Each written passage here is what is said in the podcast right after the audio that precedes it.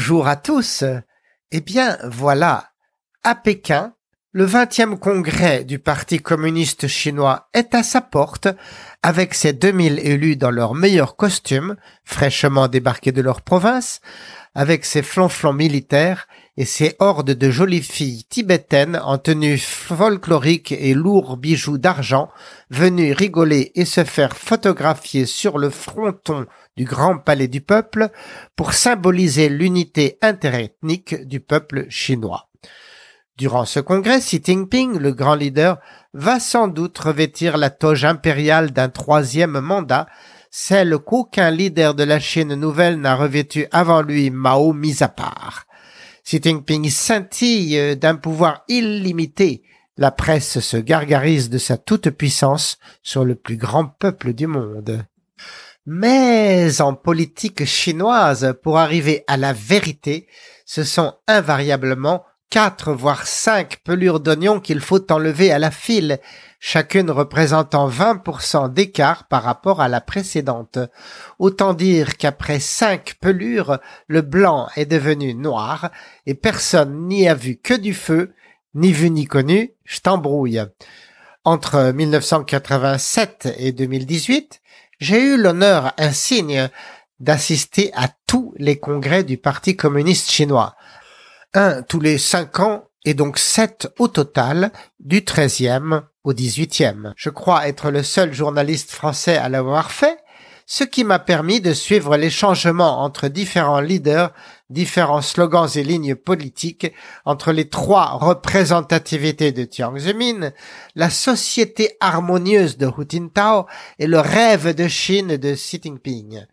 J'ai donc appris à frayer mon chemin à la machette à travers cette jungle d'idéologie et d'intrigues entre les politiciens et les factions.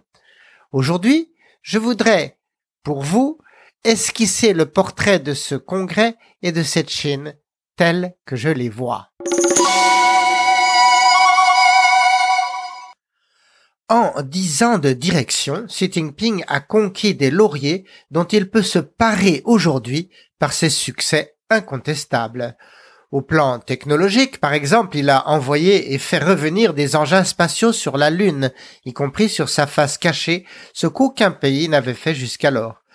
Il prépare une station spatiale habitée permanente et une mission inhabitée est en route vers Mars. Il a créé ses 40 000 kilomètres de TGV, autant que le reste de la Terre, une longueur phénoménale d'autoroutes. En 2019, il envoyait 69 millions de touristes chinois à l'étranger et il avait raccordé un milliard de Chinois à l'Internet. Il peut surtout prétendre avoir éradiqué la pauvreté. Ce n'est pas rien. Avec 100 millions de Chinois enrichis, des paysans qui ont reçu un petit appartement, un salaire minimum, un emploi. Tout ça fait que des centaines de millions de Chinois parmi les plus démunis ne jurent que par lui. Il a aussi fait respecter de l'étranger la Chine comme jamais avant.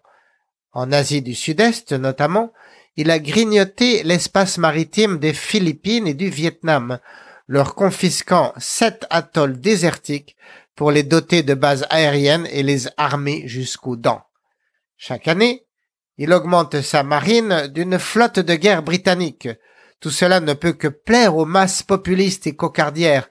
Il ne manque que la cerise sur le gâteau Taïwan qu'il pourrait vouloir prendre d'ici quatre ou cinq ans.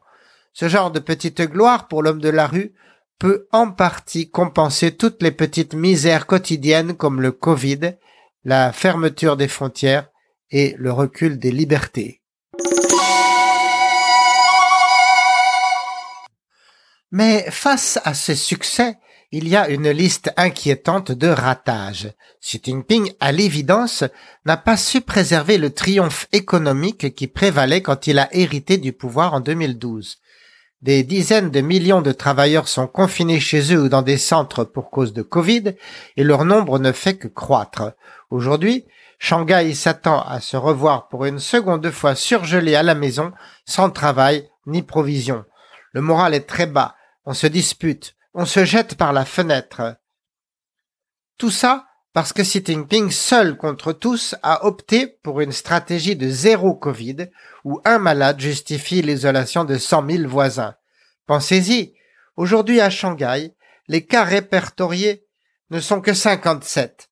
Et pour ces 57, ce sont 23 millions de gens qui vont perdre leur liberté de mouvement et de gagner leur vie.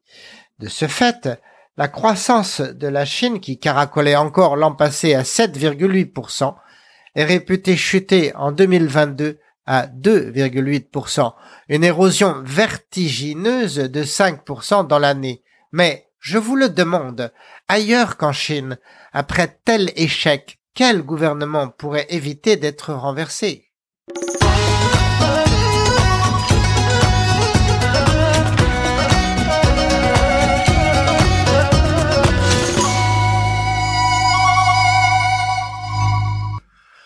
Parmi les autres lourds échecs du régime, je vous passe sur le vieillissement ultra rapide d'une société chinoise chez qui apparaissent les cheveux blancs et qui atteint le troisième âge avant d'avoir atteint la richesse lui permettant de payer ses retraites.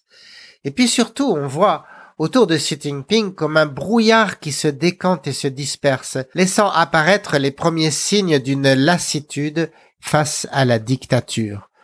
Commençons par Wang Tishan, le bras droit de Xi Jinping qu'il a fidèlement secondé depuis dix ans dans l'embastillement des corrompus, grands et petits, des cinq mille tigres et des cinq millions de mouches.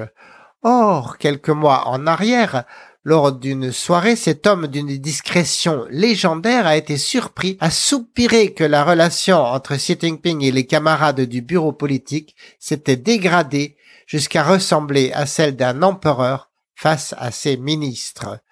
Quelle étonnante confession. Dix ans en arrière, les membres de l'organe suprême étaient égaux, même si le premier secrétaire l'était un peu plus que les autres.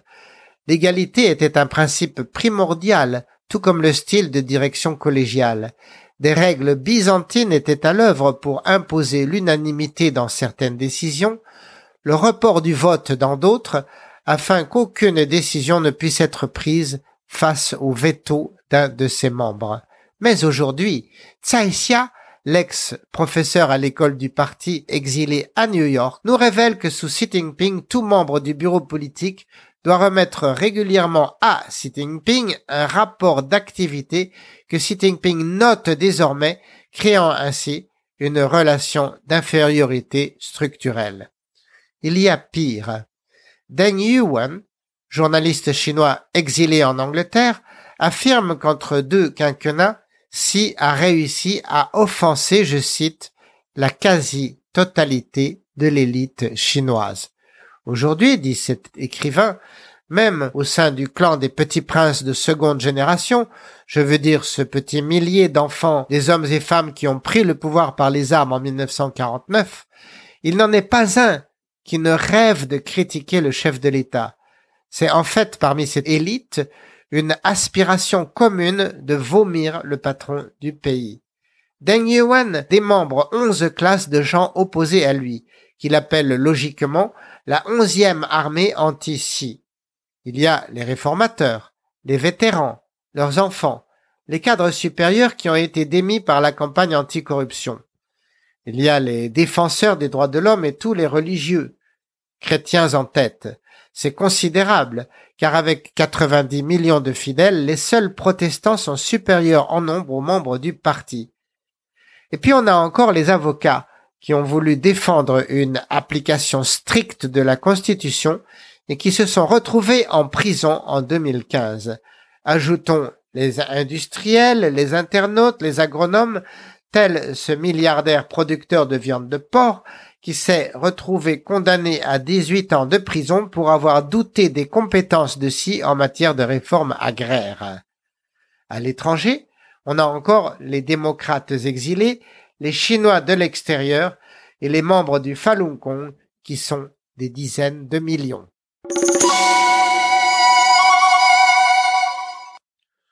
J'ajoute euh, au nombre des gens qui ne portent plus Xi Jinping dans leur cœur ces nombreux pays de l'Ouest fatigués de se voir critiqués par des ambassadeurs garde-rouges dits loups combattants qui foule aux pieds le devoir de réserve diplomatique et le bon voisinage.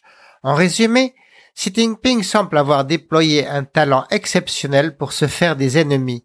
Et la question que beaucoup se posent est comment a-t-il fait pour garder le pouvoir pendant dix ans, d'autant qu'au départ, il n'avait ni réseau ni protecteur pour parer les coups? Deng Yuan invoque en réponse le talent de Xi Jinping pour l'intrigue. Plus fondamentalement, il rappelle le succès qu'a eu Xi Jinping dans la prise d'assaut des institutions du parti qui permettait de vivre à l'opposition interne et à la direction collégiale.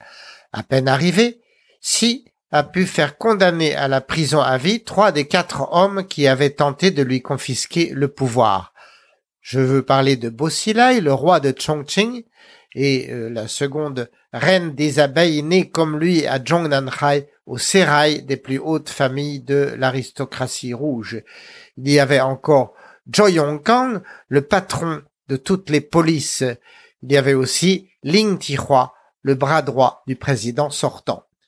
Su Tsaiho, le quatrième conjuré qui commandait l'armée, a eu un sort encore moins enviable, mort en prison d'un cancer du pancréas avant d'avoir eu le temps d'être jugé. Cette fronde qui, entre 2011 et 2012, avait failli priver Xi Jinping de ce poste suprême, ressemble d'une certaine manière à celle qui avait frappé Louis XIV le monarque français en 1659. Comme Louis, Xi avait dû fuir la capitale pour éviter un coup d'État des nobles anxieux de préserver leurs privilèges. Ce coup contre Xi, perpétué, perpétré dans Zhongnanhai, le palais du parti, un certain soir du 14 mars 2012, avait échoué parce qu'il avait été dénoncé quelques jours plus tôt par l'ancien chef de la police de Chongqing. Comme Louis XIV, en retournant dans sa capitale une fois le danger écarté, Xi Jinping avait mis à l'écart les organes qui l'avaient trahi. Chez Louis XIV, le Parlement, et chez Xi Jinping, les groupes de travail du comité central, qui l'avaient remplacé par des commissions centrales toutes neuves dirigées par ses fidèles.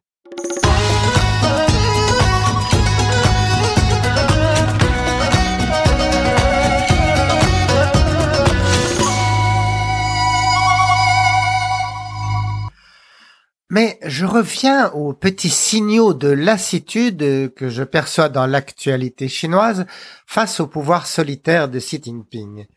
Au début octobre, deux ex-ministres de la Justice et de la Sécurité publique, Fu Zhenhua et Sun Litun, sont condamnés sous des prétextes dilatoires, condamnés à mort avec sursis parce qu'ils refusaient en réalité leur feu vert au troisième quinquennat à Xi Jinping.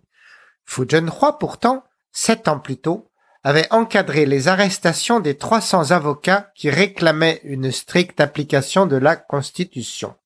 En même temps, début octobre, cinq autres hauts policiers provinciaux étaient arrêtés, ainsi qu'un général Liu Yazhou, gendre d'un ancien président de la République. Membre du clan des Petits Princes, ce Liu avait réclamé cinq ans plus tôt l'abandon de la campagne de répression des Ouïghours et si, en l'arrêtant, lançait un signal clair aux dignitaires de se tenir à l'écart de ses propres plans. Mais cette avalanche d'arrestations fortes, même parmi ses proches, ne ressemble pas du tout à une force tranquille. Au contraire, cela fait penser à un souci qui grandit sans cesse. Et si semble avoir besoin d'accélérer les arrestations pour sauvegarder la fidélité par la peur. Et ici, une seconde image de l'histoire de France s'impose à moi. Vous l'avez deviné, c'est celle d'un Robespierre en 1793 en pleine terreur blanche, pris dans le cercle vicieux d'arrestation à l'aveugle dans tous les milieux, suivi d'un passage express à l'échafaud. Jusqu'à ce que ces mêmes milieux, lassés de voir leur vie en danger, finissent par s'unir pour arrêter le dictateur et l'envoyer à son tour à la guillotine. Autre petit feu rouge clignotant dans l'actualité récente, tandis que Xi Jinping se trouvait à Samarcande mi-octobre pour un sommet de sécurité des pays d'Asie centrale, une rumeur prétendit soudain que Xi Jinping venait d'être destitué, profitant de son éloignement. La rumeur était fausse, et de retour à Pékin, Xi s'est dépêché de réapparaître avec son comité permanent pour bien montrer qu'il était toujours bien là.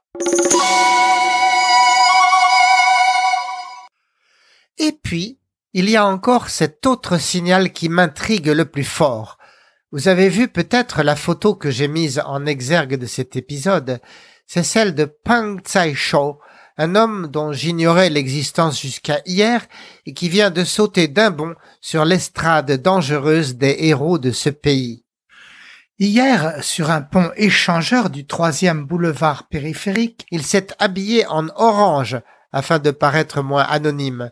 Il a allumé une épaisse fumée noire pour attirer l'attention sur deux calicots, véritables tatsbao des temps modernes.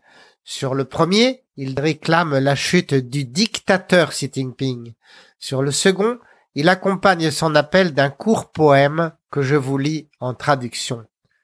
Nous voulons à manger, pas des tests Covid. Nous voulons la réforme, pas la révolution culturelle. Nous voulons la liberté, pas l'isolation. Nous voulons des élections, pas un leader. Nous voulons la dignité, pas des mensonges. Nous sommes des citoyens, pas des esclaves. Ce qui me frappe dans ce message est son passage à l'acte. Bien sûr, cet homme pour cela ne prendra pas moins d'une dizaine d'années de prison, mais c'est son choix et le prix à payer pour exprimer la liberté en pleine dictature.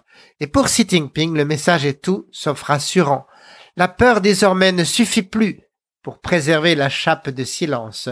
La vie est devenue intolérable à Pékin comme ailleurs et le consensus de la patience est brisé. Au moment de l'arrestation de Peng un internaute ne s'y est pas trompé en écrivant sur Weibo, le Twitter chinois, les deux mots de une étincelle, aussitôt effacés par les censeurs. Il s'agit en effet d'une référence insolente à Mao Tse-tung qui disait de façon célèbre une petite étincelle suffit à embraser toute la prairie.